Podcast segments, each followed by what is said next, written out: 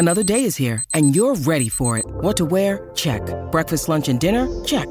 Planning for what's next and how to save for it? That's where Bank of America can help.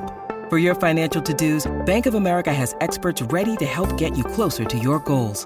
Get started at one of our local financial centers or 24-7 in our mobile banking app. Find a location near you at bankofamerica.com slash talk to us. What would you like the power to do? Mobile banking requires downloading the app and is only available for select devices. Message and data rates may apply. Bank of America and a member FDIC. When you need mealtime inspiration, it's worth shopping Kroger, where you'll find over 30,000 mouthwatering choices that excite your inner foodie. And no matter what tasty choice you make, you'll enjoy our everyday low prices, plus extra ways to save, like digital coupons worth over $600 each week. You can also save up to $1 off per gallon at the pump with fuel points. More savings and more inspiring flavors make shopping Kroger worth it every time. Kroger, fresh for everyone. Fuel restrictions apply. Oh, it's a goal. Who got the assist? Who got the assist?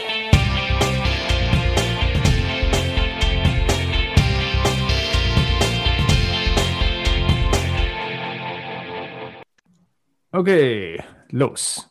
Hello. So just two weeks to go. We break the habit of a season and pod before the game week is over. Sorry, but it's unavoidable this week due to work commitments. So we're going to aim for something more forecasty, you know, rather than tied down to current events, just to make sure we're not too tied into what's going on. We are who got the assist. You can find us on Twitter. I'm at WGTA underscore FPL. Nick's at WGTA underscore Nick, and Anthony's at FPL Stag. We're also on Instagram, WGTA.FPL. And you can probably tell from me doing that that sadly there's no Nick tonight due to family commitments. But we've drafted in, you know, the best of the best, the nicest, the funniest punter in FPL Twitter, and Adam Pritchard, basically the person who's available, um, who you can find at Free5Who to join us for this one today. You know, we're very grateful to Adam for um, finding the time to um, come in for Nick at very short notice. So, yeah, brilliant to have you on as always, Adam. Thanks, Tom, for the very, very kind intro. Uh, I'll have you know I cleared my very hectic social calendar just to be here for you guys. You know, I had all sorts of plans for what is it, a Tuesday evening. Um, but yeah, no, uh, great to be on. Yeah. Sorry, just choked. just by your very presence, Adam, you just, you just make Anthony just collapse into hysterics. I don't even know. He's not said anything. I mean, is it just the poise? Is it just the? Is it just the diction? Is it just the delivery, Anthony? I don't know what it is. I don't know. I just sorry. He's laughing at the tash, isn't he? Really? I think we both know that. Yeah, it's, it is an interesting tash. I'm not going to get into it too much because we're all sporting interesting tashes due to probably lockdown. But I feel like you've properly tailored it to look like a chef in a French restaurant. I thought I looked like um, the comparison I've been using to people is like uh, an extra from Dunkirk or someone who lied about his age to get drafted in World War II.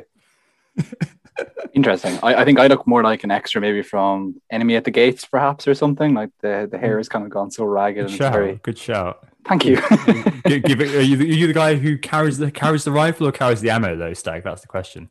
Oh, definitely Curry carrying the ammo and gets cut down. Just just a forgettable character. Just one of those other ones.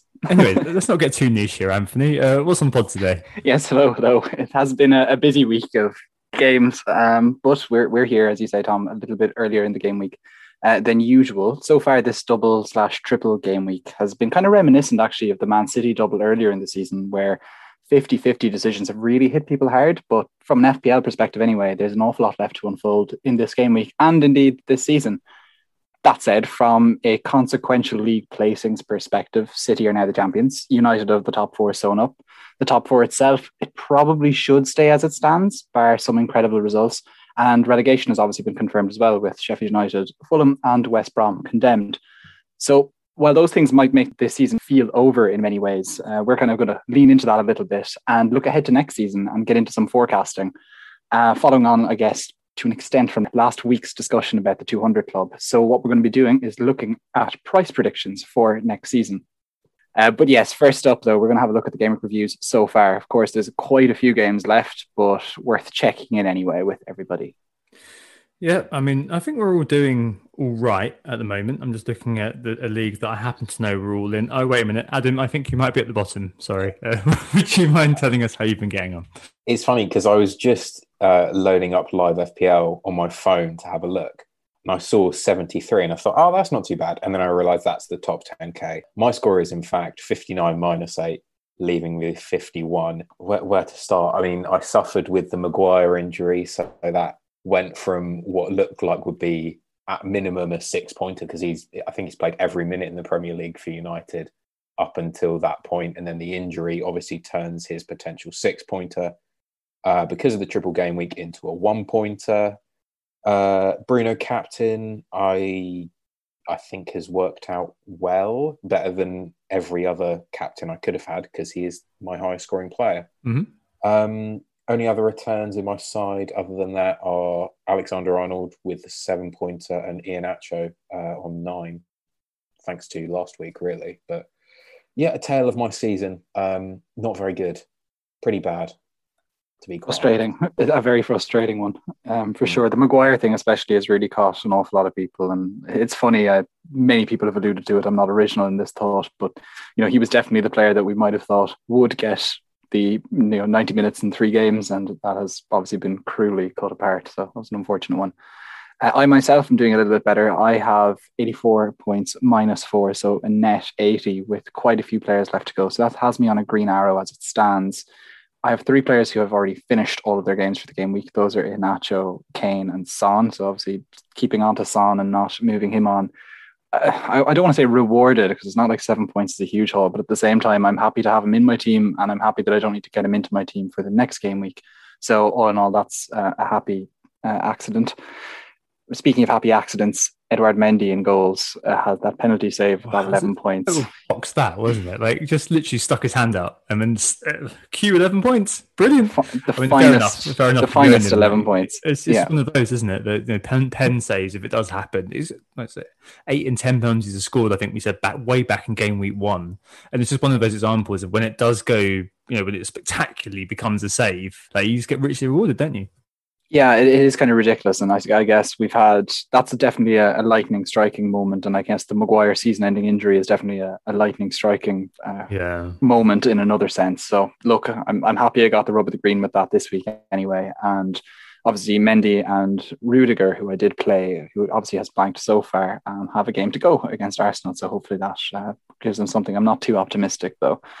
I have Luke Shaw, Alexander Arnold has the seven, Jota has the three so far. Now, this is where the key detail for me is that I've captained Salah. I did not go with Bruno. So far, Bruno is on 11 after two games, and Salah is on six after one game, but only playing two.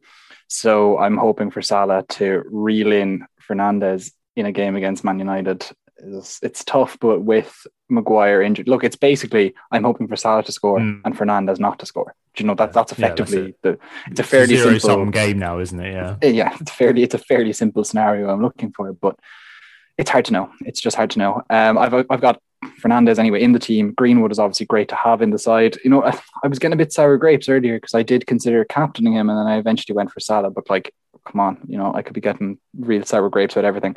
Kane and Nacho I mentioned. So yeah, there you go. That's my 84 minus four.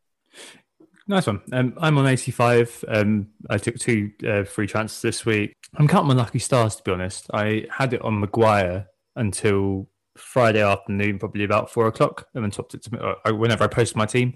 Swapped it to Nacho then, and I mean, okay, I'm a bit disappointed Nacho only got nine pointer, but I'm much more glad about having that nine points times two than one point times two. It's been okay. Um, I've uh, I bought Maguire. Um, basically for the same reasons that um, uh, Anthony mentioned. And I didn't play Mitchell because I didn't think he'd play. That's a six point swing from doing that, and plus a transfer wasted, I guess. Um, but the other transfer has been pretty good. So I did really good to Maguire, and to to afford that, I did Bamford out for Benteke. Now I know I was waxing lyrical about El Ghazi last week, just being five point two and all, uh, but Benteke is just 5.5. And I figured that, well, to be honest, I thought that Palace had the best double game week, which, yeah, why didn't you play uh, Mitchell, you idiot? Uh, but Benteke, I thought, well, those two fixtures he could attack. And I noticed that he'd had a decent, um, or he'd done decently in terms of attacking numbers over the last six weeks, so in last week's pod. So I kind of thought, well, you know, I'm sick of Paddy B for the time being. I'll just have a punt on this guy. And it looks like he's done all right. I think I'm going to get 15 points out of him for the double game which is pretty damn good, to be honest, for a 5.5. Um, elsewhere, you know, having Greenwood's been fine, having Bruno, I you know, I hope he misses a penalty against against Liverpool and gets a red card at least. Um, but I mean, but it's by the by. It's not been the best double game week in the world um, thus far, but 83 with six players to go. Yeah, let's hope I get over the 100 mark and hope that um, Bruno keeps quiet. I think next week again, I'm going to hope to get a better captain because I did captain Nacho, and obviously 18 points is just not not not really what I wanted. That Newcastle game, especially the implosion uh, for Leicester, was um, very very annoying. Um, but what can you do? Um, sometimes things happen in this game, and you can't really anticipate them. You can't legislate for them, and that was one of them. Uh, so he's going to be sold next week. Spoiler.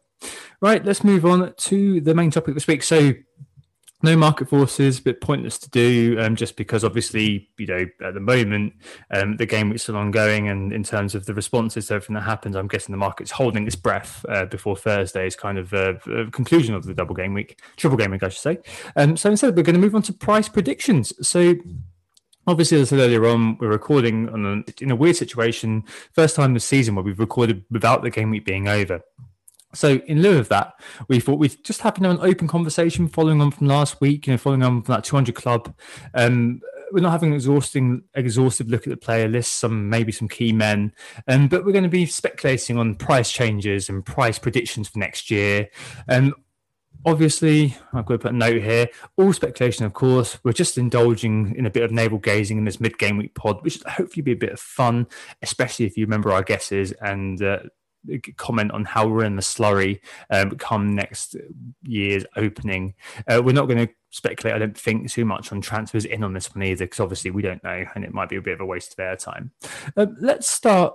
I guess uh, in terms of uh, with that kind of 200 club apex, which is the premium midfielders, um, because well, I mean, if you look at it, as we've noted last week. Three out of four of those in the 200 club arm midfielders, Fernandes, Son, and Salah. So, Adam, I mean, how do you think they're going to be positioned next year? Is Salah still going to be top billing?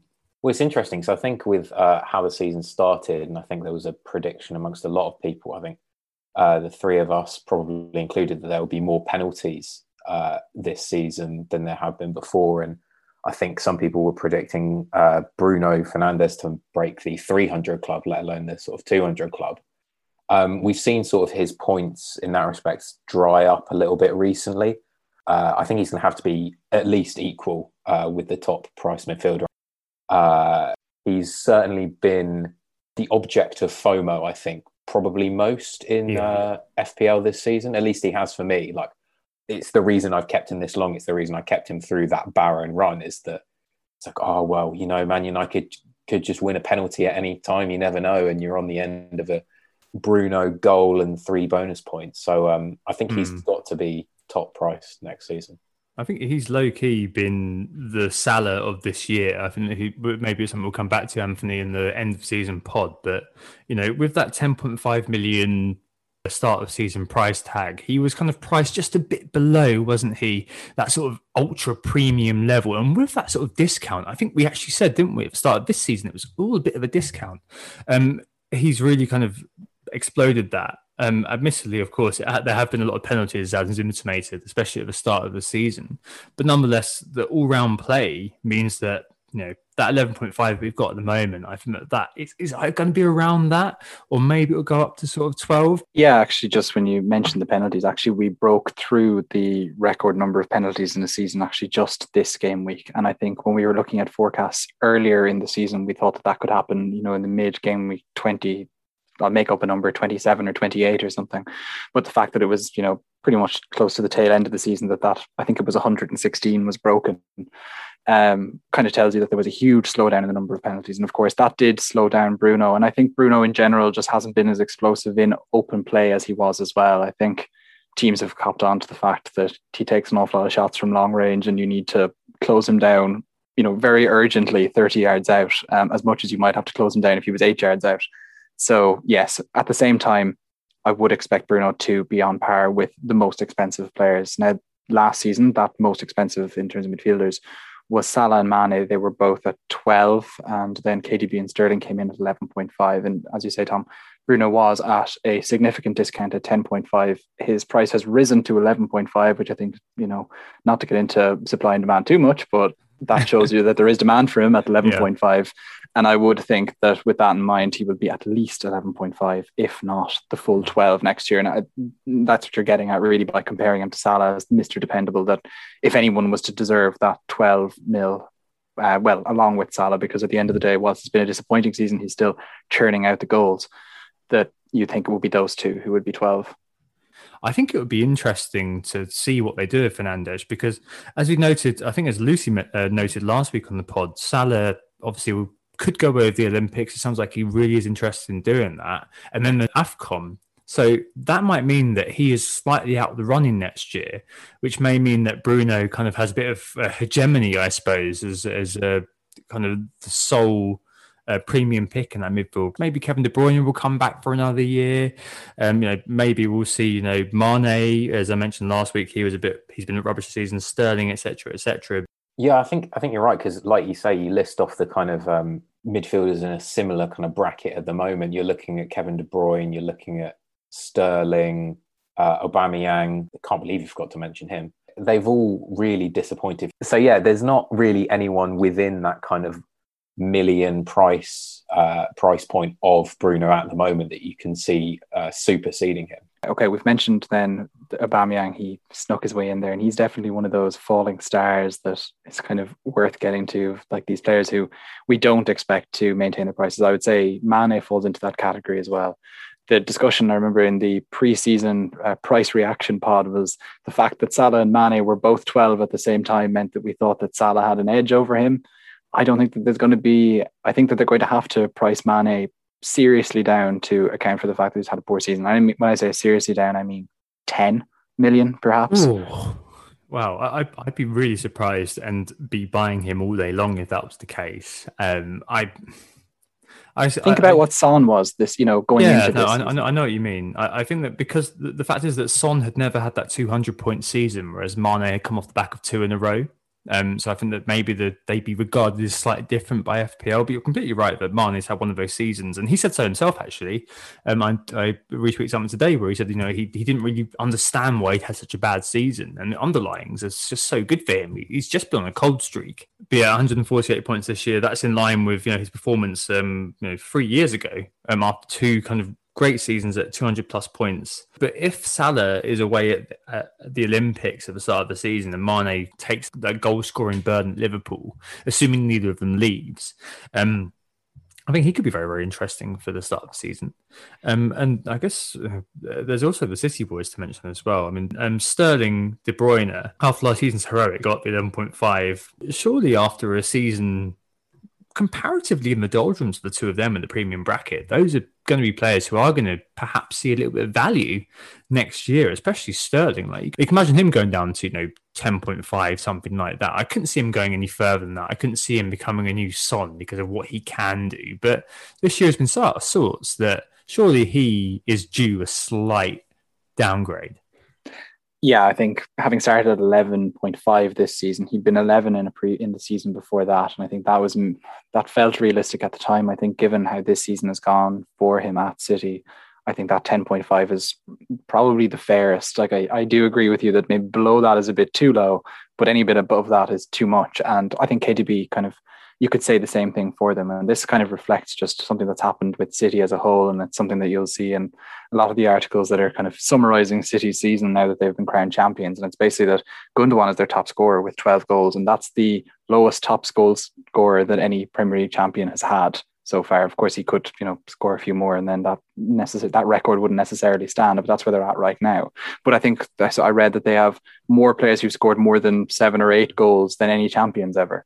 Yeah, so, it's been so shared around. It's, it's like Talisman yeah. Theory and the mod, really, where they're concerned, isn't it? It's very Absolutely. much a team effort rather than individual.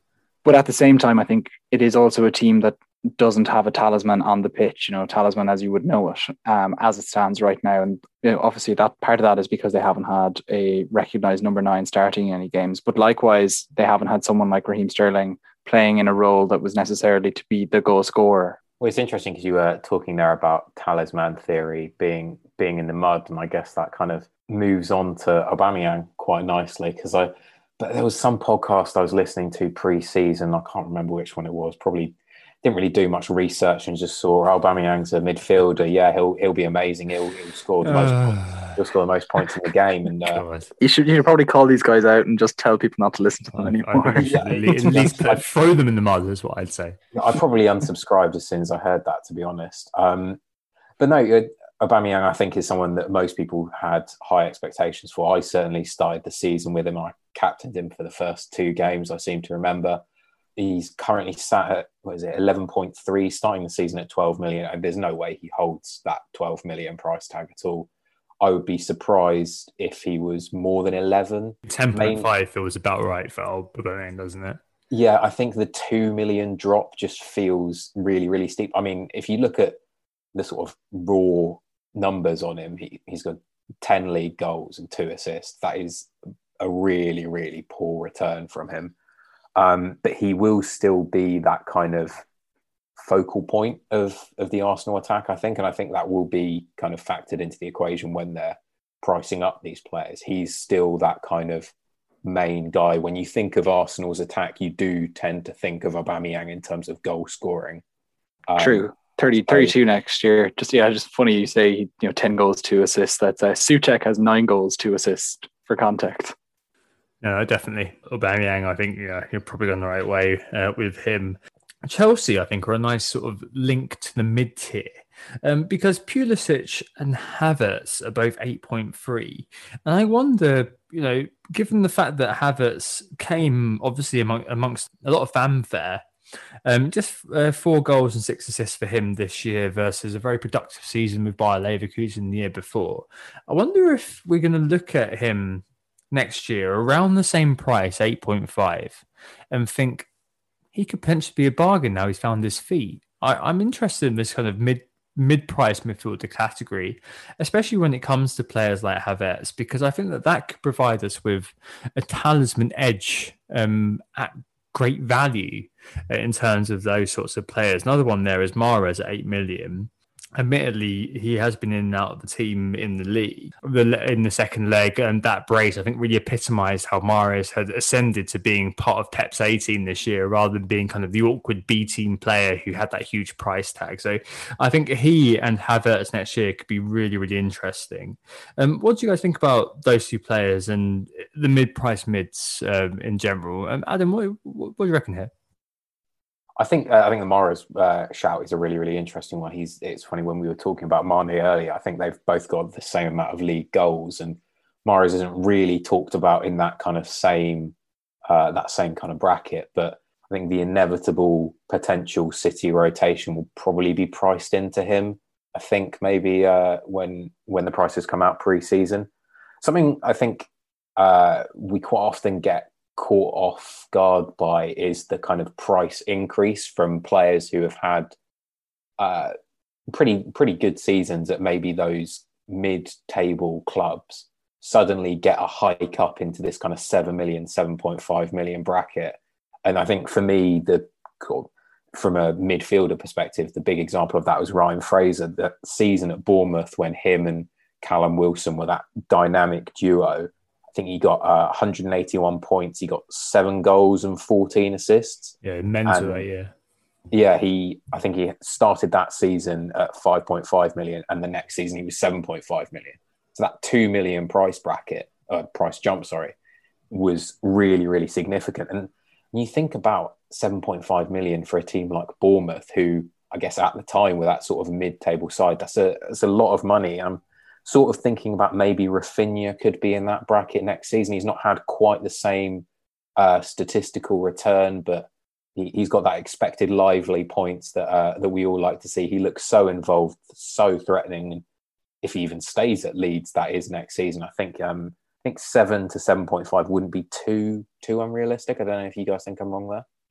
No, I think I definitely agree with that. That's uh, 7.5 is what Jack Grealish came in on this season. And I think he would have been a player who hadn't up to that point really delivered in terms of points. Obviously, this season he was fantastic, but he certainly had that expected lively, as we say, and got that 7.5 price tag, which he has met as well in kind of Fraser esque numbers, albeit with far, far, far less uh, minutes that he had. Uh, six goals and 12 assists so far this season. He might add to that if he manages to get back on the pitch in time. And so, yeah, I think that's a fair uh, price tag to talk about. And I think the the likes of James Maddison will be one that has fallen into that bracket as well in the past, who I would expect to be there as well. His teammate Harvey Barnes as well would be similar.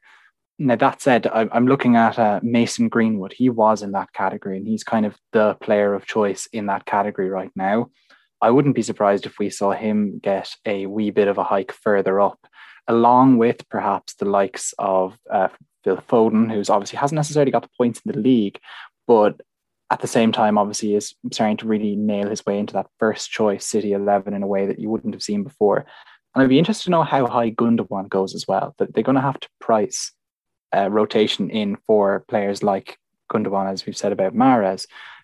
But how high will he go? I'm wondering he should probably be at that 7, 7.5 bracket as well after what we've seen.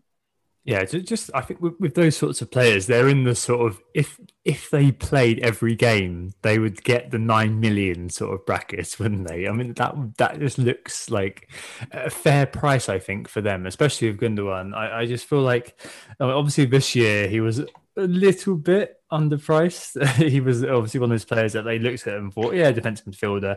And to be fair, we all did as well. Um, uh, and I think that he's been yeah, like look, he's year. he's the fourth highest goal scoring midfielder it's, in the league yeah, this year. It's, I don't think anybody would have seen that one coming. Uh, I think anybody who does say they saw that one coming is just just BSing, frankly. Um, so I think it'll be interesting to see how they go, um, and especially with those players who are, as you said, rotation. Uh, rotation hazards, I would be very surprised to see them kind of get outside the mid price mids just because like X mins is always very very important in terms of how you price players. Um, and I guess before we move on to defenders the cheapies I want to just move on I, I only want to mention a couple. Um, the first one is Soucek um, who you mentioned earlier on Anthony. I mean obviously he's now kind of descended into a bit of a defensive midfielder role um, but I guess over the course of the season he has shown he's got that goal scoring knack and has shown that you know that 5.0 initial pricing I can't see that happening next year again. Can you? I mean, at the start of the season, if you put him in and just left him there, uh, you'd be you'd be laughing up until recently. Yeah, he he strikes me as someone who would be in a, at least six million um, starting next season, just on the sheer number of goals alone. I know that doesn't necessarily reflect the position that we're seeing him play now. That Lingard has come into that side, especially. But at the same time, they tend to be conservative with their pricing and don't want to have someone too low if they can avoid it. And maybe he was a little bit too low this year. Um, Do you remember that poll that was going around and it was like whose fans were the most dissatisfied going into yeah. the season? And it was West Ham was the most dissatisfied fan base who thought they were going to get relegated. It was real doom and gloom. Yeah, so I definitely think um, I think that kind of is likely to buoy his uh, buoy buoy his price. Yeah. So yeah, I think also in that kind of very low budget midfielder bracket. Uh, not to constantly talk about Arsenal, but that is literally all I know about. Um, it's, that's not even that much to be honest. Um, Smith Rowe uh, is well, what's his price now? 4.2, 4.3. He's, yeah, yeah he's, he was a 4.5er basically. Yeah, yeah, he's properly he was probably in the bargain basement, um, but he's now cemented himself as a starter for Arsenal. So I think you're looking at at at least sort of five five. I know he's not produced consistently in terms of goals and assists. It's his really. first goal this this weekend, wasn't it? Yeah, first Premier League goal, and he has suffered with injury this season and in the past. So his minutes haven't always been as consistent as um, as you'd like. But I mean, still, five point five for someone who you would think would be starting for Arsenal next season is uh, is pretty tempting. Definitely one who I expect will be reclassified as a midfielder next year is Stuart Dallas. Just before we move on to the defenders, I think Dallas can't possibly stay as a defender um, in the game next year. Like he's he's made a mockery, to be perfectly honest with you, of that position. I know there was a there was a debate for some people, not in my mind, but there was a debate for some people about whether it was Dallas or Ayling and whether he'd play in midfield oh, I, and all that sort of thing. Did, did you write an article on this, Anthony? I, I forget. I did, I did, and did Leeds fans were lovely and very complimentary, but we disagree about Dallas. They said. Um, but uh, here they are. Dallas is uh, the Cookstown Cafu, as he's known, has uh, carried them to glory with his uh, eight goals and three assists. So he, I don't suspect, will be a defender no more. He has the highest scoring defender right now in the game, 158 points. Now, it's it's been very unusual finding Dallas at the top of the defenders. Now, the, the defender who we would have thought would be up there in that class apart bracket is Trent Alexander Arnold. Yes. And I think we can continue to expect that. Now, he was obviously very highly priced at the start of the season at 7.5. But at the same time, the argument was in all of the preseason discussion was if he was a midfielder and he was 7.5, you'd totally buy him. And uh, do you know what? I think that that still will stay the same. Maybe he'll get knocked down to seven, but I don't see it getting any lower than that. Um, in spite of everything, he's second for chances created amongst defenders in the second half of this season, uh, just behind Luke Shaw. Um, but I wouldn't even expect Luke Shaw to be up there with Alexander Arnold, considering that just he has a bit more pedigree at that level and is an all round better FPL prospect, I think, still. Yeah, exactly. I, I just still think it's mind boggling that Trent's only managed five assists this year. I mean, that is just one of those things that's really hard to foresee. Like, if you're able to sit there and think, you know, all right, Liverpool have won everything now. They've won the Champions League, they've won the Premier League. So clearly, they're not going to be able to sustain the motivation. But there's so many levels of that 4D chessboard that I think that if you were somebody who called that, then congratulations to you. I really want to figure out your stock picks for the next five years. Um, but the reality is that as you said, the, the underlying is there for Trent. And just for whatever reason has happened this year, obviously there was COVID involved. It looks like he had COVID earlier on the season, I believe. I think maybe that did have a little bit of an adverse impact. But I mean, looking at the total points this year, it really is um, an interesting place, that's for sure. Where you've got, as you said, misnomer, misassigned defenders Stu Dallas at 5.2, followed by Wan-Bissaka, uh, Cresswell, Ruben Dias. Those are the top four. I mean, maybe Dias, you'd be looking at him and thinking, okay, that kind of makes sense. You know, City's some central defender. They're always going to have that running clean sheets throughout the season. 5.5 was pretty decent. Um, but I think it'd be very difficult to find anybody who'd have um, thought that Dallas, AWB, and Cresswell would be the top three. Um, but defense has been very hard to call. So could this have an impact next year on the pricing? I suspect that you'll still find that the pricing structure breaks down in a similar way to what we've seen in previous years. So I think we, we all kind of accepted that TA would be that seven. I suspect that Robbo won't keep the seven price tag and will drop down just that little bit, maybe to 6.5.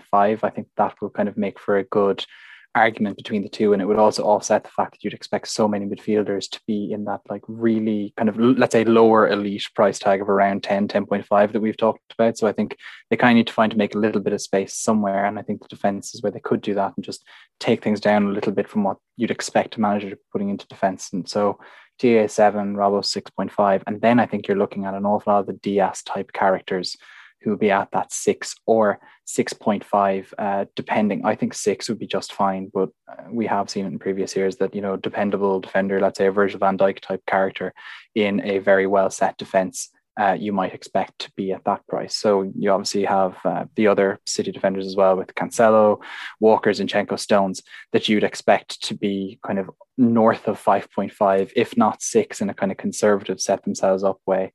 But you would also expect Chelsea to kind of have similar prices across the board because Chelsea have actually got as many clean sheets as Man City this year. And that's actually kind of mad to think when you consider how um, all over the place the defense seemed at times under Frank Lampard for them to have got to that point. They've conceded six more goals, but they're not too far off them. And Rudiger has obviously been the really, really cheap route into that defense this season. And we've been quite fortunate in that sense with price structures and things. I wouldn't expect that to continue. And I think whatever Dias gets, Rudiger should get as well. So that's six basically.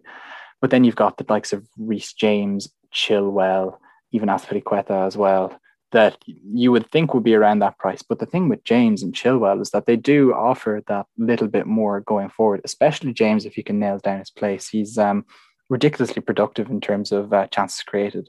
Like even accepting the fact that he hasn't been in the Chelsea lineup consistently at all since Christmas, he's about tenth for chances created among defenders, which I thought was quite remarkable actually. The really interesting thing with Chelsea defenders has been they feel like they've each had their little moment in the sun this season. Like I think Zouma sort of yeah, off.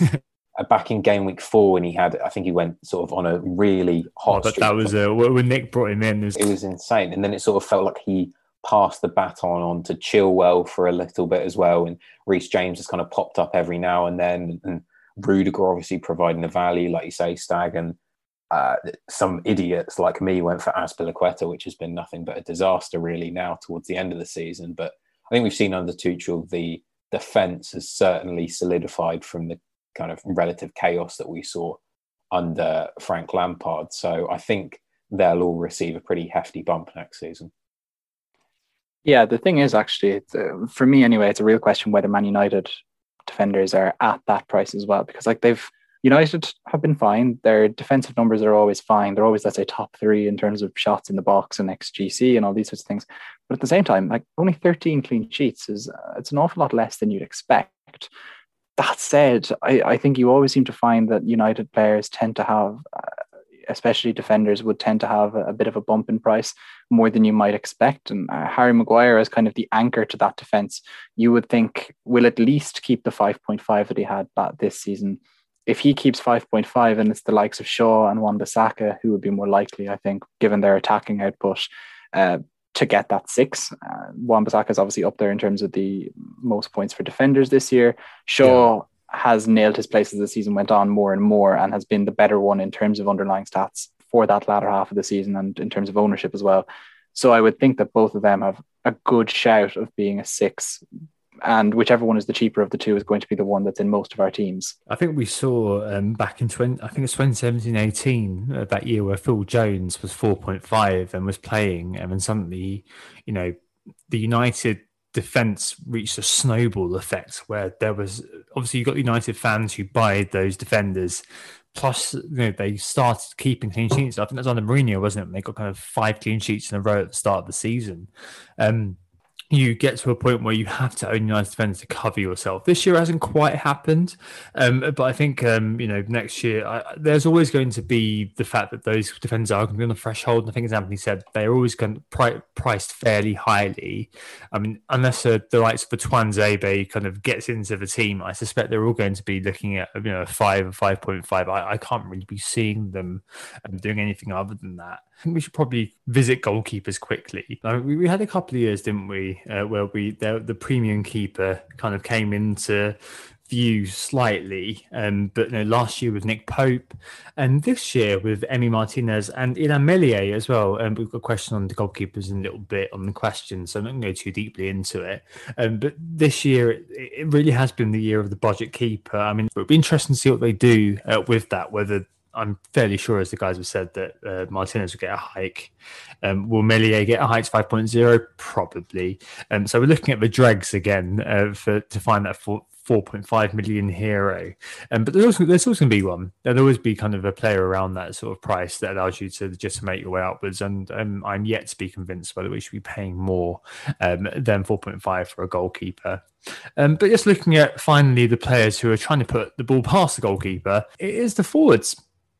And this year, I think, as Nick noted on the last pod, actually, um, it's been it's been a tough one, um, because uh, we have been looking at uh, you know three five two a lot of the time. We have been kind of struggling on a lot of occasions to find a third forward. There's always been the case of you know you're looking at Kane and uh, Bamford. You're looking at you know perhaps Vardy fitting in alongside lots of Watkins. It's not really been the case that it's been a consistent third forward throughout the course of the season, and that's been shown within the points Kane up there um, on uh, in the 200 club. And beyond that, it's Bamford and Vardy. And then you know, Calvert Lewin and Watkins, the 150s. It's not really the most fruitful source in terms of positions or points this year. Um, I've maybe said that about defenders as well. It has been one of those years, last week's pod, uh, where points have been a bit uh, a bit fell on the ground uh, in terms of uh, their distribution. Um, the next year, I guess, Adam, you've got to be looking at Harry Kane and thinking that outside of any arrivals to the Premier League, perhaps a striker um, who isn't Harry Kane at City, surely he's going to be looking at the 12, 12.5 ish. He's no longer Harry Kane, number one DM, is he? He's certainly looking like he's going to be sort of standing out there by himself in, in that kind of super premium, if you want to call it that striker bracket looking around, kind of wondering where the likes of sort of Van Persie and Aguero from seasons past have gone. You're thinking maybe the next highest price.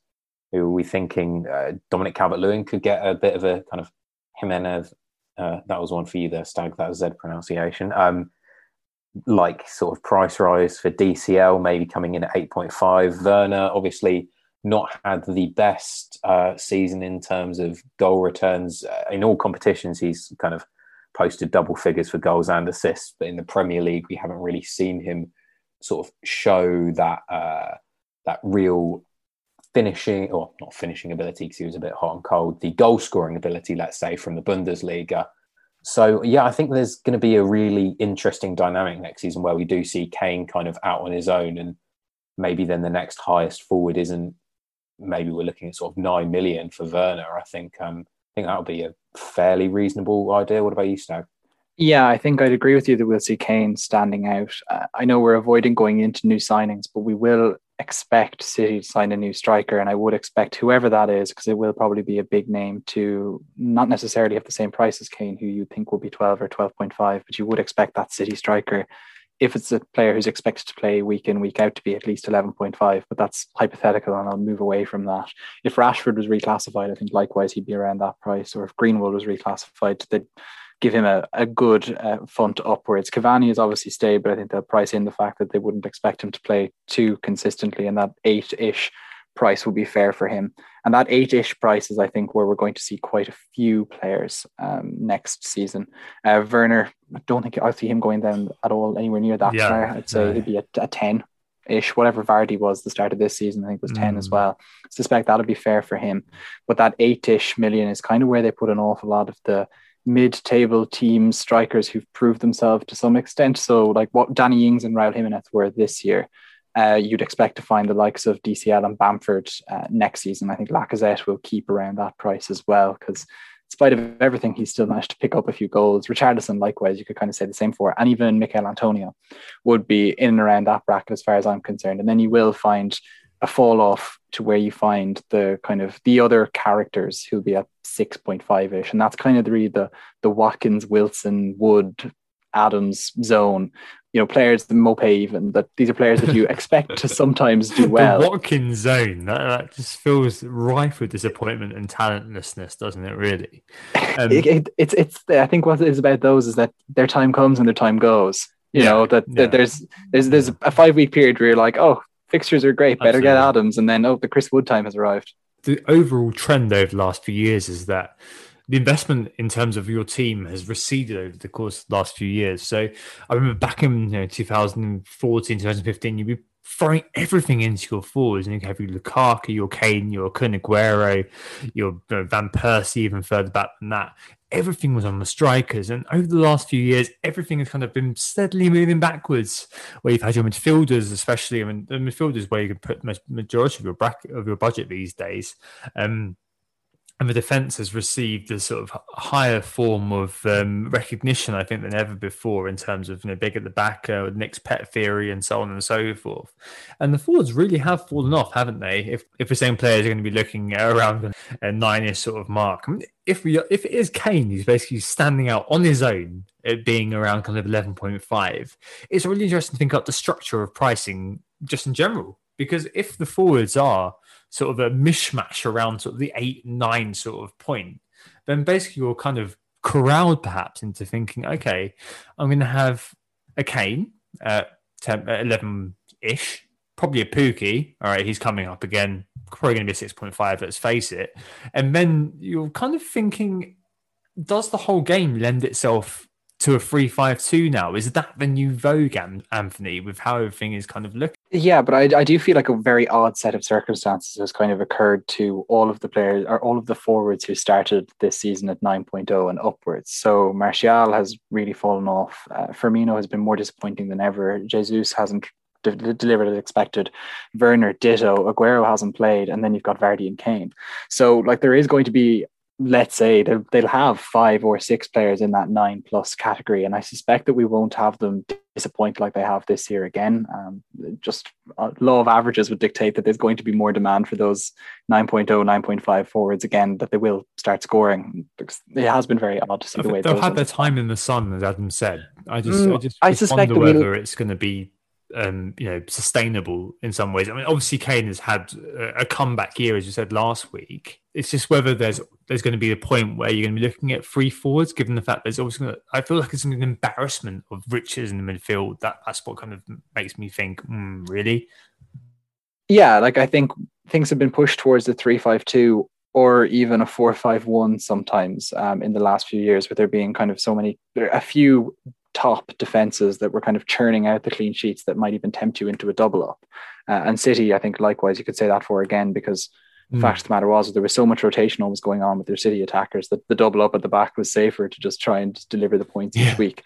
So with that in mind, even four five one could be a thing. The three five two, but I, I do agree that it'll be you'll be hard pressed to find but but it always happens, doesn't it? That we always have, have people starting the season, the traditionalists start with their power seven players, and basically set themselves up to pivot off one of those strikers who inevitably disappoints in the first few game weeks of the season. Well, I think I think that's right. I think does just make me think of some of those strikers that we've been talking about, Bamford and Watkins. They've both come up from the championship, and I don't think it would be too surprising if, like I was talking about the parallel to uh, Raphinha and Fraser earlier, if Bamford in particular got a kind of Wilson esque price rise. He's got 15 goals, 10 assists this season, which I don't think anyone was expecting going into it. So I, I can imagine him getting up to sort of 7 million. I don't know if that would be, I don't think that's too high. For Bamford, you mean the fact that Ings started this season at 8.5, that seems to be the type of price range that you'd expect to find a a forward who can get, let's say, well into the double figures for goals and near double figures for assists um, from a mid-table team. And so, eight eight point five would be where I would think that you'll find uh, Bamford personally. Below that seems a little bit risky, given that put Raul Jimenez in that category as well. That said, I feel like Vardy or Bamford has really stuck out. You know, he is the one that we thought could make the 200 club out of the strikers that we saw and that Leeds team kind of was set up for it. The other strikers who have maybe got similar amounts of goals as him, but not necessarily the same amount of FPL points. So the likes of Watkins, I wouldn't see them getting that high. I think he could be seven, 7.5 at most. Yeah, they don't tend to put talentless players that kind of high normally, do they? I, I, I, do think though, if, if Watkins does um, get a fairly kind price tag next year, he could be really interesting. Just because, I mean, it is rare, isn't it, that a striker comes up um, completely new uh, from the championship as well, um, and he gets over 150 points, 13 goals, and eight assists this season. And if you think about how unlucky he's been over the course of the year, the amount of crossbars, the amount of disallowed goals the amount of X, Y, and Z, meaning he's had um, returns ruled out. I think Watkins could definitely be an interesting player um, ahead of next year. I think he's one of those who's a bit under, uh, a bit underrated, especially if Grealish, who didn't quite mention in the midfielders, does come back um, and is at Villa next year. I think if those two are together um, from the start of the year, he could be really, really interesting. Um, I mean, there's quite a few players we haven't mentioned, and we're not going to in the interest of time, like of Wood and the likes of Antonio, the likes maybe even of Adam Hopcroft's uh, best mate Wesley. Um, but suffice to say, it's always going to be the case that we're looking at the upper end of the strikers. I think that the lower end of the strikers, unless you get lucky with a promoted uh, forward um, who is given a 5.5 like Bamford next year, um, it's unlikely that there's going to be somebody who is um, um, but yeah, there's slightly um, esoteric chat there around certain uh, players and price tags around certain positions. Um, one of those that obviously is speculative, but hopefully fairly interesting just to listen to and follow. We're about to answer listener questions after this. Who got the assist? Who got the assist? So we're back, and it's time to look at the questions this week. Obviously, only a few because we're mid-game week. Um, the first one is on the beach. So um, Andy Penman asked, "What on the beach updates there are now with teams in the lower and middle reaches, particularly with all three relegation spots locked in. I mean, Anthony, what do you think the on the beach impact is going to be going forward? Um, are we going to be able to focus on these themes, or is it going to be a case of, you know, teams still playing, still teams still kind of having some personal motivation, uh, despite the fact they are safe in the Premier League?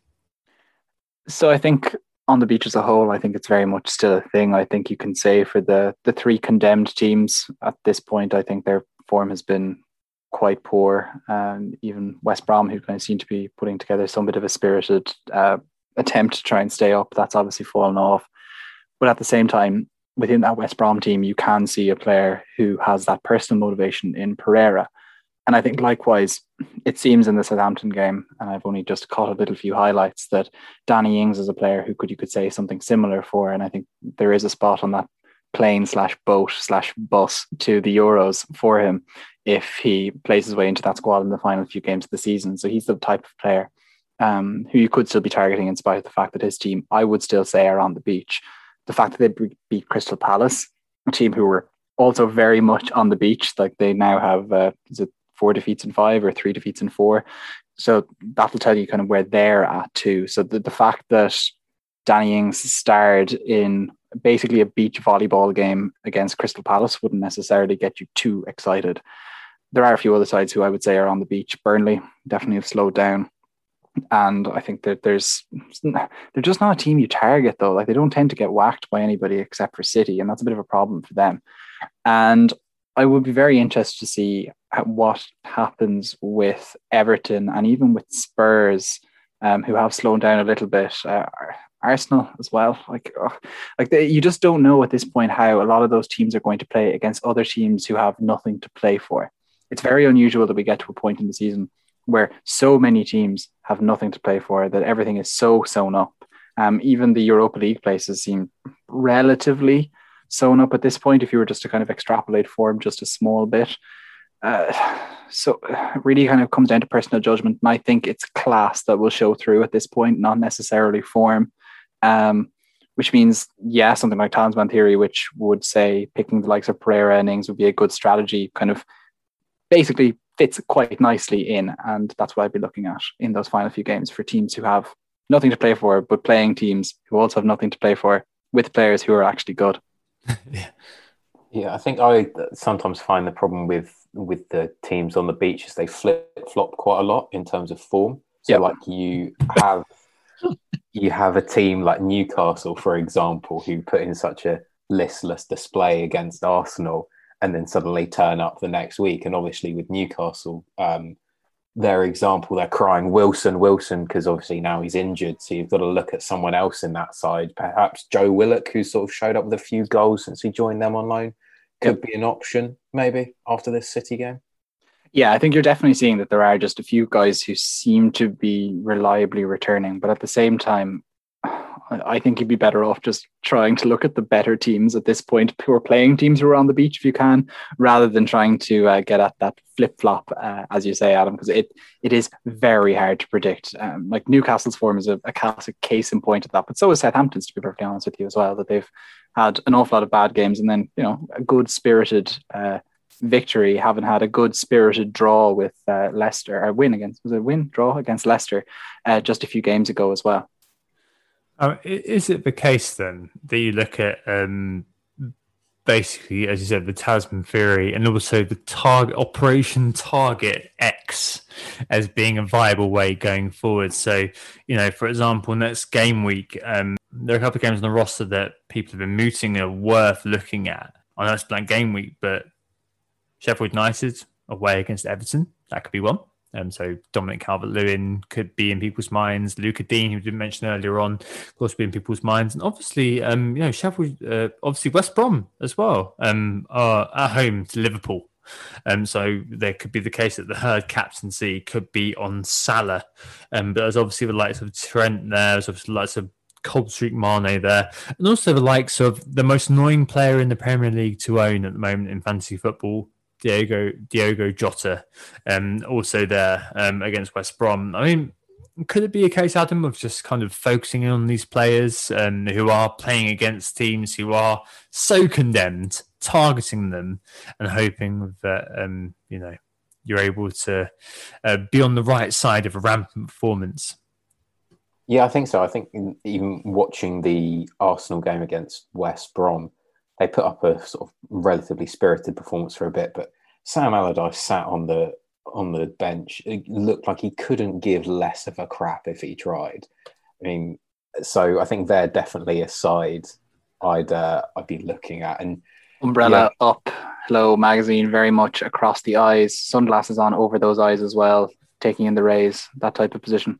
Yeah, he looks like he looks like he sticks a whole pack of chewing gum in his mouth before every single game, and his only goal for that match is to work his way through it until the minty flavor is completely eradicated. But um, uh, yeah, so definitely West Brom and Sheffield United. I think I think are sides that uh, that we should be looking at targeting. Yeah, like if you look at the form table, um, last six games, form table, Fulham are the worst. They've one point in the last six. Like it's dreadful. Uh, in terms of goal conceded, though, yeah, the other sides are up there with them. Basically, there's there's quite a few teams who've conceded uh, 11 or 12 or 10 goals in recent weeks, but Fulham are the ones who are dependably doing it and managing to lose themselves games, which is why I think that you could throw Danny Ings um, into the equation for players that you might be looking at for this week with Southampton at home to that Fulham side. I, I, definitely agree with that. I, th- I, think the one that I'm looking at obviously is Calvert Lewin. I uh, we've said it a few times this year is that um, Ings from the 6.0 mark up to the 8.5 did make him a really kind of awkward fix uh, around that sort of point. And I'm definitely seeing that now that I'd love to get Danny Ings in, especially after tonight's performance. Um, but it looks like Calvert Lewin's going to have to be the one against Sheffield United to hopefully do a similar job. Um, but nonetheless, it does sound like there's a definite impact in terms of on the beach. It's just how that's going to impact the other teams. So, you know, as I said earlier on, people looking at Southampton thinking, "Oh, these guys got the bucket and spades out," um, but they have managed to kind of score uh, you know, three goals against Crystal Palace. Man, uh, Danny Ings has gotten a 13 point haul. Uh, they won a sandcastle. They won the sandcastle competition. Yeah, yeah, and uh, as you said earlier on, it's going to be the case that maybe we're going to home in on the talisman sort of element of things to get things going. And there's obviously there's obviously going to be those individual motivations as well. Um, so the likes of Lingard, who I did write off last week, so the streak was over. And then as soon as the triple game week kind of news came out, he did stay in my team. So now I'm I'm flipping that narrative, um, Adam and Anthony. I'm saying that Lingard's going to be playing uh, for his future and playing for a move ahead of next next year. So yeah, his streak may be over. He may have got another blank, um, but ahead of Brighton, West Brom, and Southampton over the last three, I'm thinking, you know what? Because he happens to be in my team, um, he's going to be thinking to himself, yeah, yeah, you know, if I do well over the last three games, I'm going to be A in the England team and B looking at either a good new, good move or um, a good position back at Manchester United. So it depends on the narrative you're telling yourself, doesn't it? If you lived in a less ideal world, Tom, and you weren't so fortunate to have Jesse Lingard in your team, and you were just sitting there with no West Ham players right now, would you be like, mm, I think I'd rather get Michail Antonio in? I would. I definitely would. But because I probably am not going to be getting Michail Antonio in, in for a couple of weeks, um, I'm going to be telling myself that his hamstrings are as terrible as Callum Wilson's is. Um, so I'm going to be avoiding him for the time being. But I may well be buying in um, Vladimir Coufal or uh, Michael Dawson, Craig Dawson same person. It, yeah, it really depends on um, kind of how you want to frame it now. I think a lot of the time it is down to sort of the way in which you weave the narratives that make sense for you. Um, so yeah, interesting way of looking on the beach from uh, this point onwards. And you mentioned Michail Antonio's injuries and stuff, and I think that brings us on to our next question because uh, a lot of people had brought in Maguire, that included you, Tom, oh. and were instantly rewarded for that with his injury. Uh, people thought that he'd play every game, of course, it didn't happen. And there was some guy who didn't realize he was going to be on a podcast uh, called Adam Pritchard, who asked whether there were any defenders worth bringing in to replace the aforementioned Harry Maguire ahead of the run in. And so, Adam Pritchard, what do you think um, in answer to Adam Pritchard's question? Yeah, it's all right, guys. I'll take this one. You, you sort of take five. I've, uh, I've got this covered. I think there's got to be a first, hasn't it? Where some some guy who's asked the question ends up on the podcast answering his own question. That's going to be a landmark. Right. Genuinely, though, please help me. Seriously, I've got no idea what to do. okay, I'll, I'll I'll bring you along for a second here, and I um had put together a small bit of uh, thought on that question when I saw Adam Pritchard asking a question. I thought, my God, I, I need to help this man. Um, didn't think I'd be talking So first of all, I think what you need to look at is see where Liverpool's heads are at. And fortunately, you have another game in this game week to figure out where Liverpool are at with such a good run of fixtures ahead West Brom, Burnley, Crystal Palace doubling up on that Liverpool defense might not necessarily be a bad idea, presuming you have Trent like the rest of us. I personally am keen on Everton, but at the same time, if you look at clean sheets in the last 10 ish game weeks, I think they are second or third. They have like six, which is actually quite good and more than you'd actually expect them to have.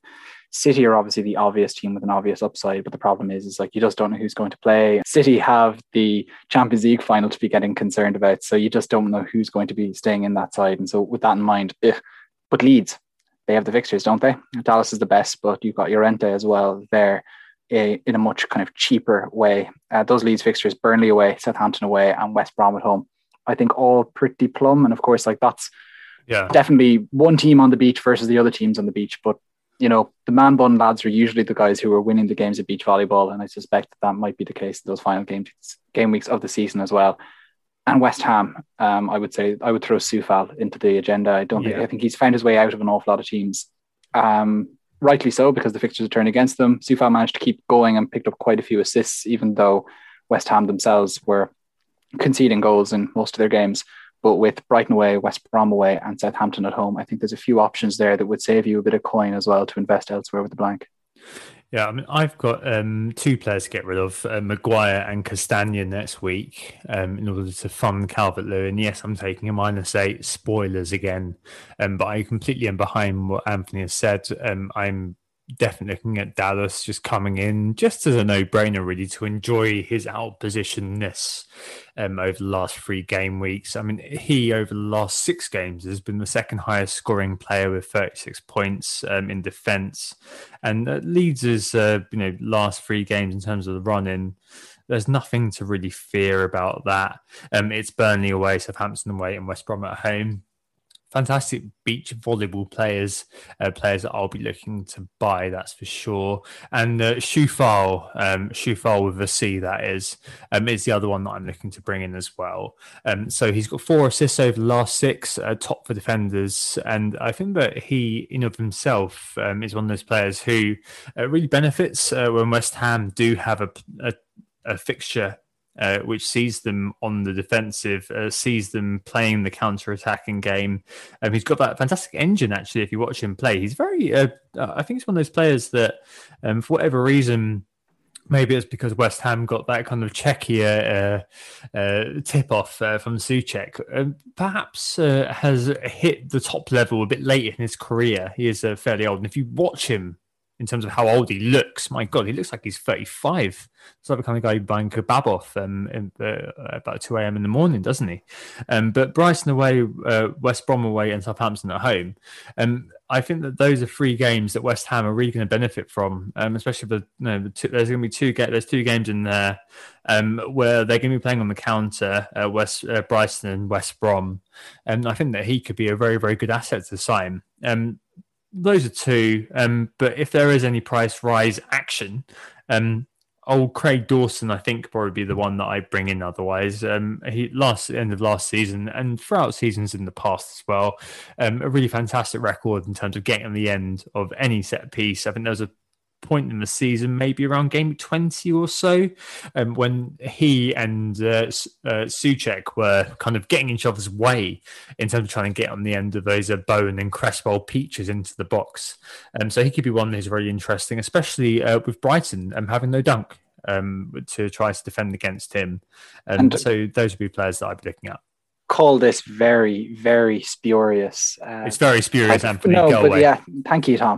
So this is a very spurious theory that I'm going to suggest here, but I do think that a player like um, him, who'd be quite good on corners, might get that little bit more space when defenders are just that little bit more switched off, and they're on the beach and they're thinking of that trip to Dubai after they've got two COVID tests uh, clear to go on their trip. And I think that's where someone like him could actually pick up a goal in these final few weeks of the season, Yeah, where exactly. you know, it was harder to get in those earlier weeks when people were a bit more tuned in. Exactly, and proud Irishman Declan Rice um, could well be back um, for the last few games of the season. Thanks very much, Tom. See you later. right. Uh, next thing is keeper concerns. So there have been a few kind of conversations about goalkeepers flying around. I think people who are facing up to having no goalkeeper in the blank game week of 36, um, especially, are asking these sorts of questions. So uh, Ashe Metha and Osmo FPL, um, a good friend of the pod, are looking at goalkeepers. Uh, the former um, is looking at Meslier as an obvious pick, and uh, Osmo is looking to get rid of Schmeichel and is looking at Pickford. But both of them come with interesting double ups. Uh, so Ashe says, you know, Meslier, he's going to have to get him and also Dallas. So she'd be looking at that. And uh, Osmo is looking at Pickford and also Luca Digne. Um, so could we trust that double up to come? I think personally, you know, Pickford and Digne uh, against uh, Sheffield United, maybe with like Torval and Digne against uh, uh, against the ice. I think that would be well, well worth looking into.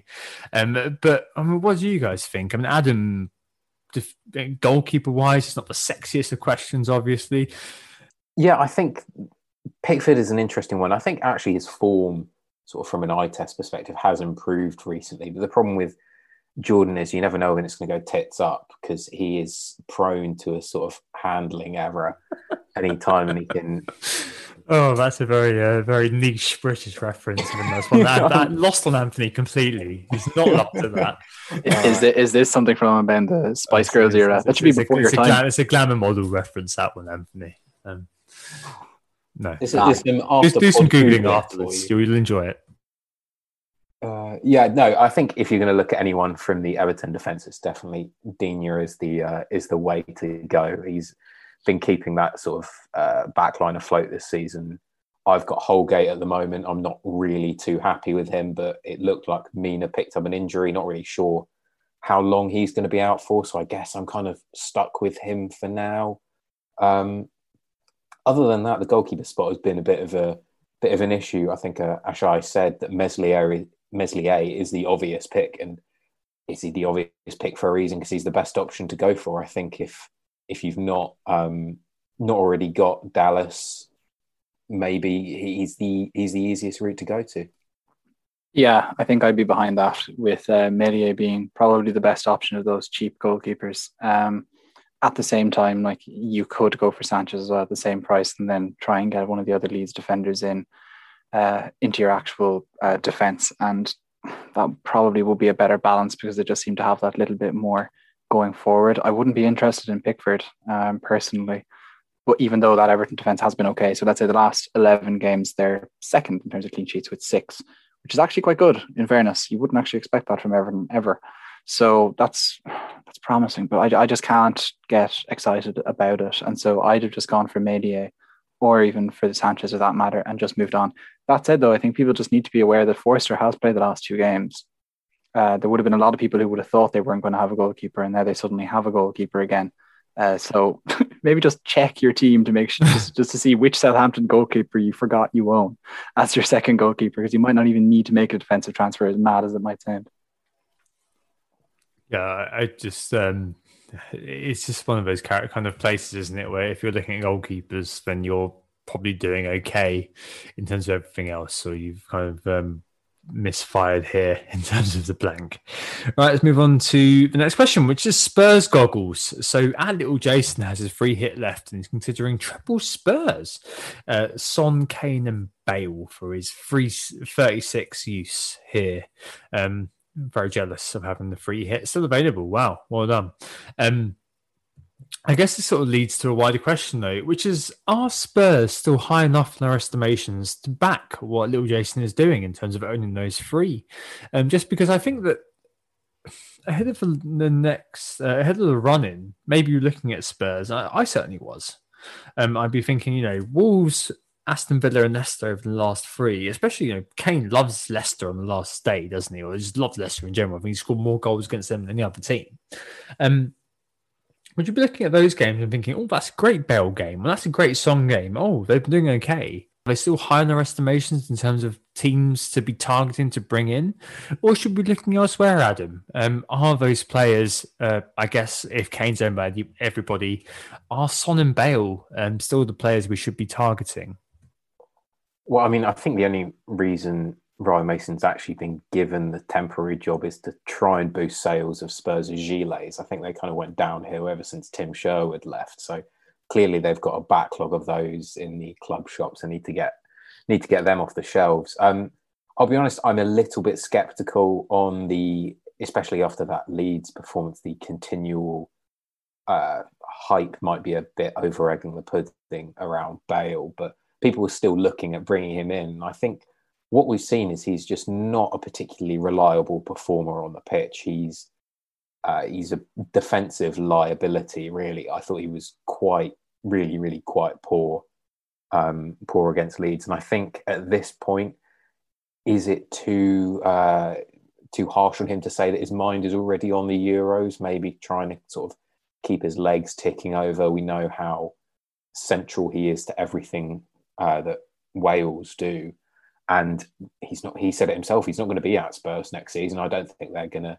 Um, yeah, try he's, and buy he's, him. he, he said that he expects me back at Real Madrid, isn't he? So it, it feels like a bit of a kind of a sentimental sort of return uh, before he gets back to his real life. Mm, No, yeah, definitely. I think I think everyone has Kane, so I don't really think there's any question about holding him. Um, I I guess maybe if you've got um, if you've got a sort of spare free transfer that you want to use up, and you're thinking, well, I could probably do without Bruno, or certainly I might not captain him from now until the end of the season. Then I guess maybe Son is Son is the best option, but I certainly wouldn't be looking at Bale. I'm not uh, not sure what you guys think. So I just had a kind of a bit of a think there about who would be your free hit midfield if you were putting it together right now. There's no way you're going to do it without Son, and there's no way you're going to do it without Salah. I feel like that's two kind of acceptable things to say. Then it gets, you know, I think you're going to want to trip or to double up on the big two Liverpool names just because you can, and you throw in Mane into that into that as well. You've got two slots left. I personally would roll the dice on two City midfielders and hope that one plays, and I'd go for like Foden and Mahrez or something ahead of getting in somebody like Bale, purely because I, I feel like that that roll of the dice is just probably a bit more favourable than Spurs against Wolves, who haven't been good by any means, but at the same time haven't been porous either. And it's not like that Spurs team under Mason have really changed into some sort of like wholly attacking unit that excites everybody at all, really. And that lo- that Leeds loss especially was a real kick to the guts for them. Now they do have five wins in their last six at home, and all of Bale's goals have come at home in 2021. But at the same time, is that enough for you to be swung by it? I just feel like it's a bad use of the free hit, personally. I know you'll say that like when else are you going to get Bale but on a free hit, and that's fair enough. I did it earlier in the season, but I think personally I'd try and play the risky game you can play with the City midfielders with a really high um, benefit to be able to be got from those City players if they play and if they do well. I think it's just more likely to get you 12 points than Bale. I'd also sooner look at someone like uh, someone like Sigurdsson if we're sort of thinking of targeting Yeah, Sheffield what a United. hero! He's, uh, Six point nine million as well. Beautiful.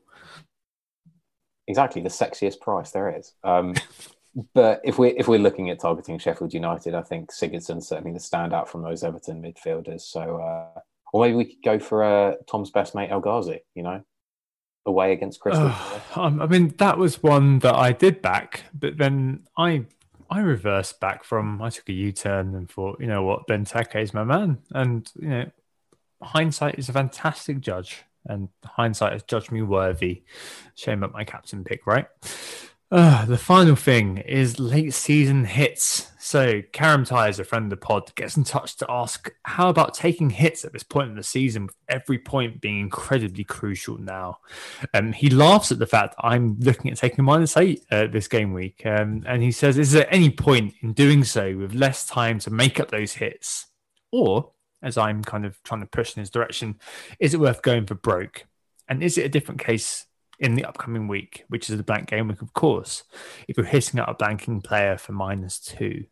So, strategically, I suppose, Anthony, um, you know, it could be quite good to be getting rid of these sort of blanking individuals, the likes of uh, Iheanacho, who I'm looking to get rid of um, because you know they've got a blank, and then Chelsea and Spurs, and obviously you know with Maguire, it's probably a bit of a no-brainer. Um, but what's your view on hits at this point in the season? Are you trying to just make sure that your deposit in terms of the points that you've got is just kind of not impinged by the hits you're taking, or is it um, the case that you are interested in kind of taking hits, try to get as high as you can now? So, like all these things, I think there's a, an element that your how your team is and what rank you're at will define how you want to approach this. But I also think how much you care about what your overall rank was in previous seasons was uh, up to now will matter too.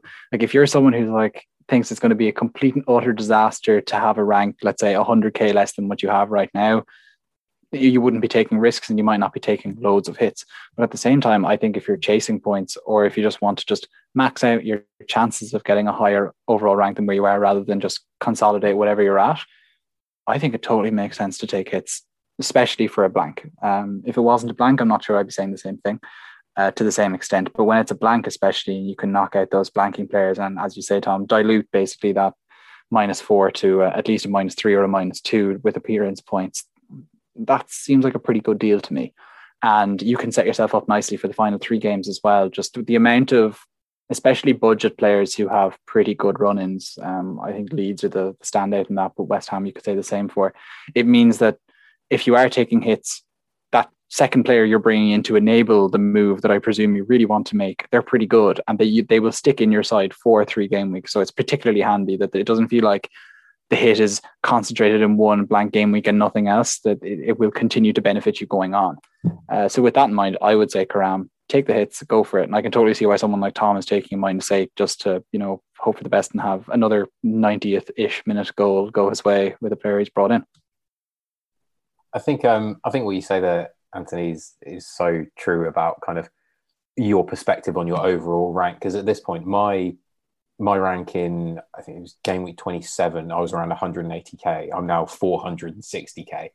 If I finish 600k, I really don't care that much. It doesn't make that much difference. Those whatever happens now, unless I manage to sort of claw back some ground on where I was 10 game weeks ago, it's gonna I'm gonna look at it as a bad season, and I'm probably going to try and write it off and start afresh next season as much as possible. So I think from someone uh, in my position who's looking at where they are now as pretty bad, an extra 100k like on my rank is not going to make too much difference to me emotionally. So, yeah, why not sort of take some hits, try and have a bit more fun with it, uh, try out some, try and pick some players you've never owned before, or be a bit uh, be a bit riskier with uh, with some of your picks from now until the end of the season.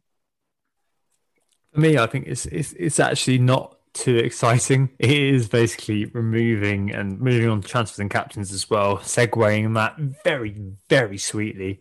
Um, it's going to be removing uh, Iheanacho, Castagna, and Maguire, um, and also buying uh, Dominic Calvert Lewin, captaining him, uh, removing Castagna. Uh, for Coufal and also removing Maguire um, for Dallas. And those are three players who, hopefully, over the last three, have good games, um, and are going to do a job for me effectively over those good games. And um, and just kind of uh, keying into what um, Karam asked about hissing out a blanking player. I've got no compulsions about doing that because the three players that I'm removing, there's no threat. They're all going to get zero. So it does feel like a minus two. It feels like a minus six in general. So I think I'm probably going to be okay in terms of making that removal.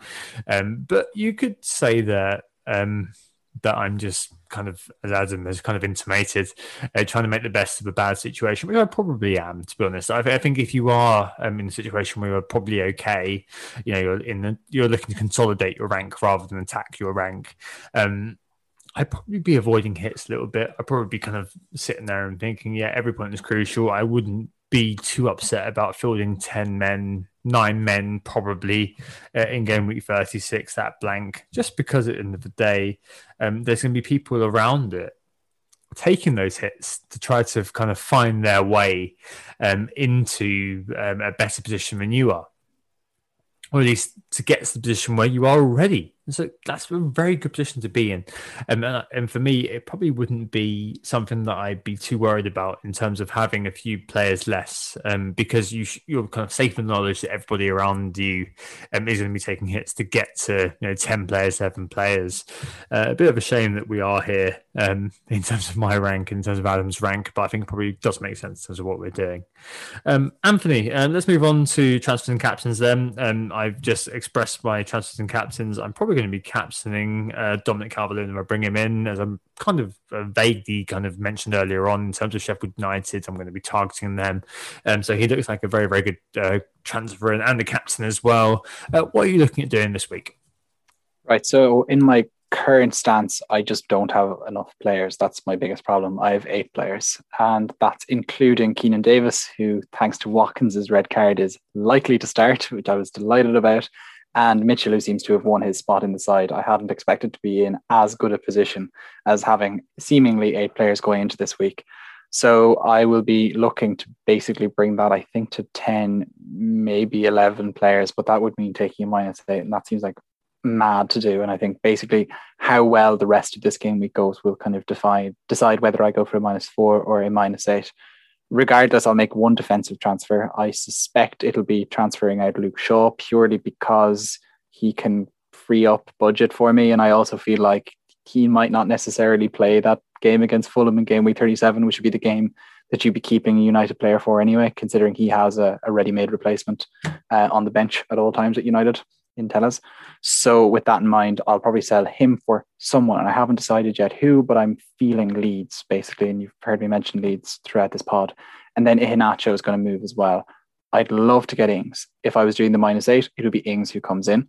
If I'm just doing the minus four, then I'll be rectifying the fact that I have no West Ham attacker and it'll actually be Michail Antonio who's coming in, considering his form has been pretty good and he seems to be the likely man in that team again. That said, I, am kind of tempted by a few of the other strikers as well. Even Paddy Bamford, to be honest, or Chris Wood. Like the, it's that that whole entire kind of basket of six to six point fives.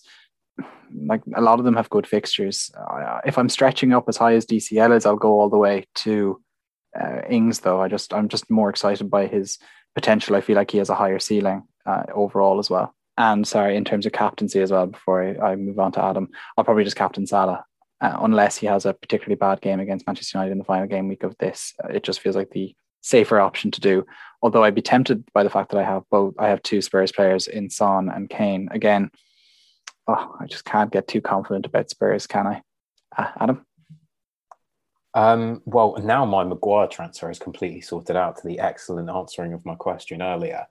Um, actually, ironically, I think I'll probably keep Maguire this week. Um, For God's sake. uh, well, I don't know what, if he's completely crocked and ruled out 100% until the end of the season. It seems um, the, the, reports were saying hopeful that he'll be back for the Europa League. Yeah, uh, it's it's a case of maybe if, if Veltman, um, see, was a surprise injury that I wasn't really expecting. If he looks like he might be back for next week, I think I might just I might just make a minus four transfer. I'm also looking at DCL for Iheanacho. That seems like a fairly common move this week. And then I've had Maddison stinking up my team for a while now, and he's one I'm very, very keen on getting rid of. So it will be a case of if I just decide to take a minus four, I'd get Iheanacho and Maddison out of my side, likely for Raphinha and DCL.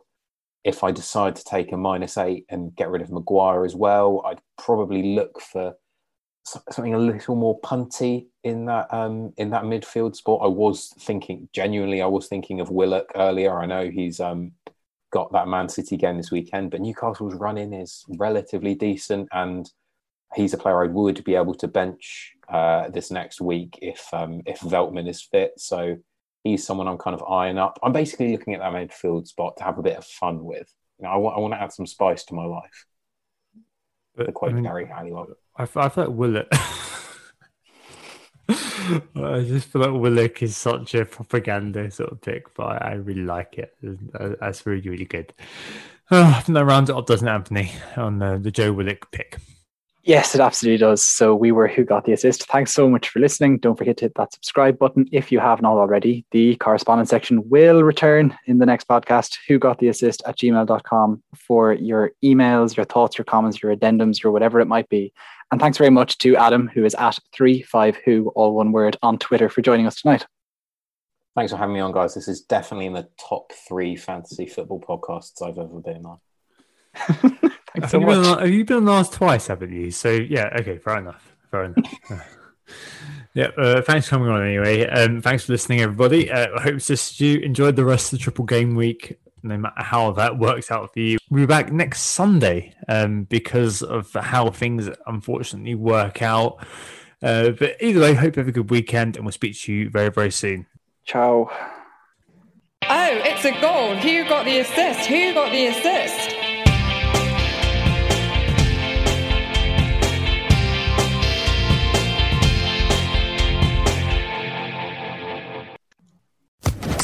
Social Podcast Network.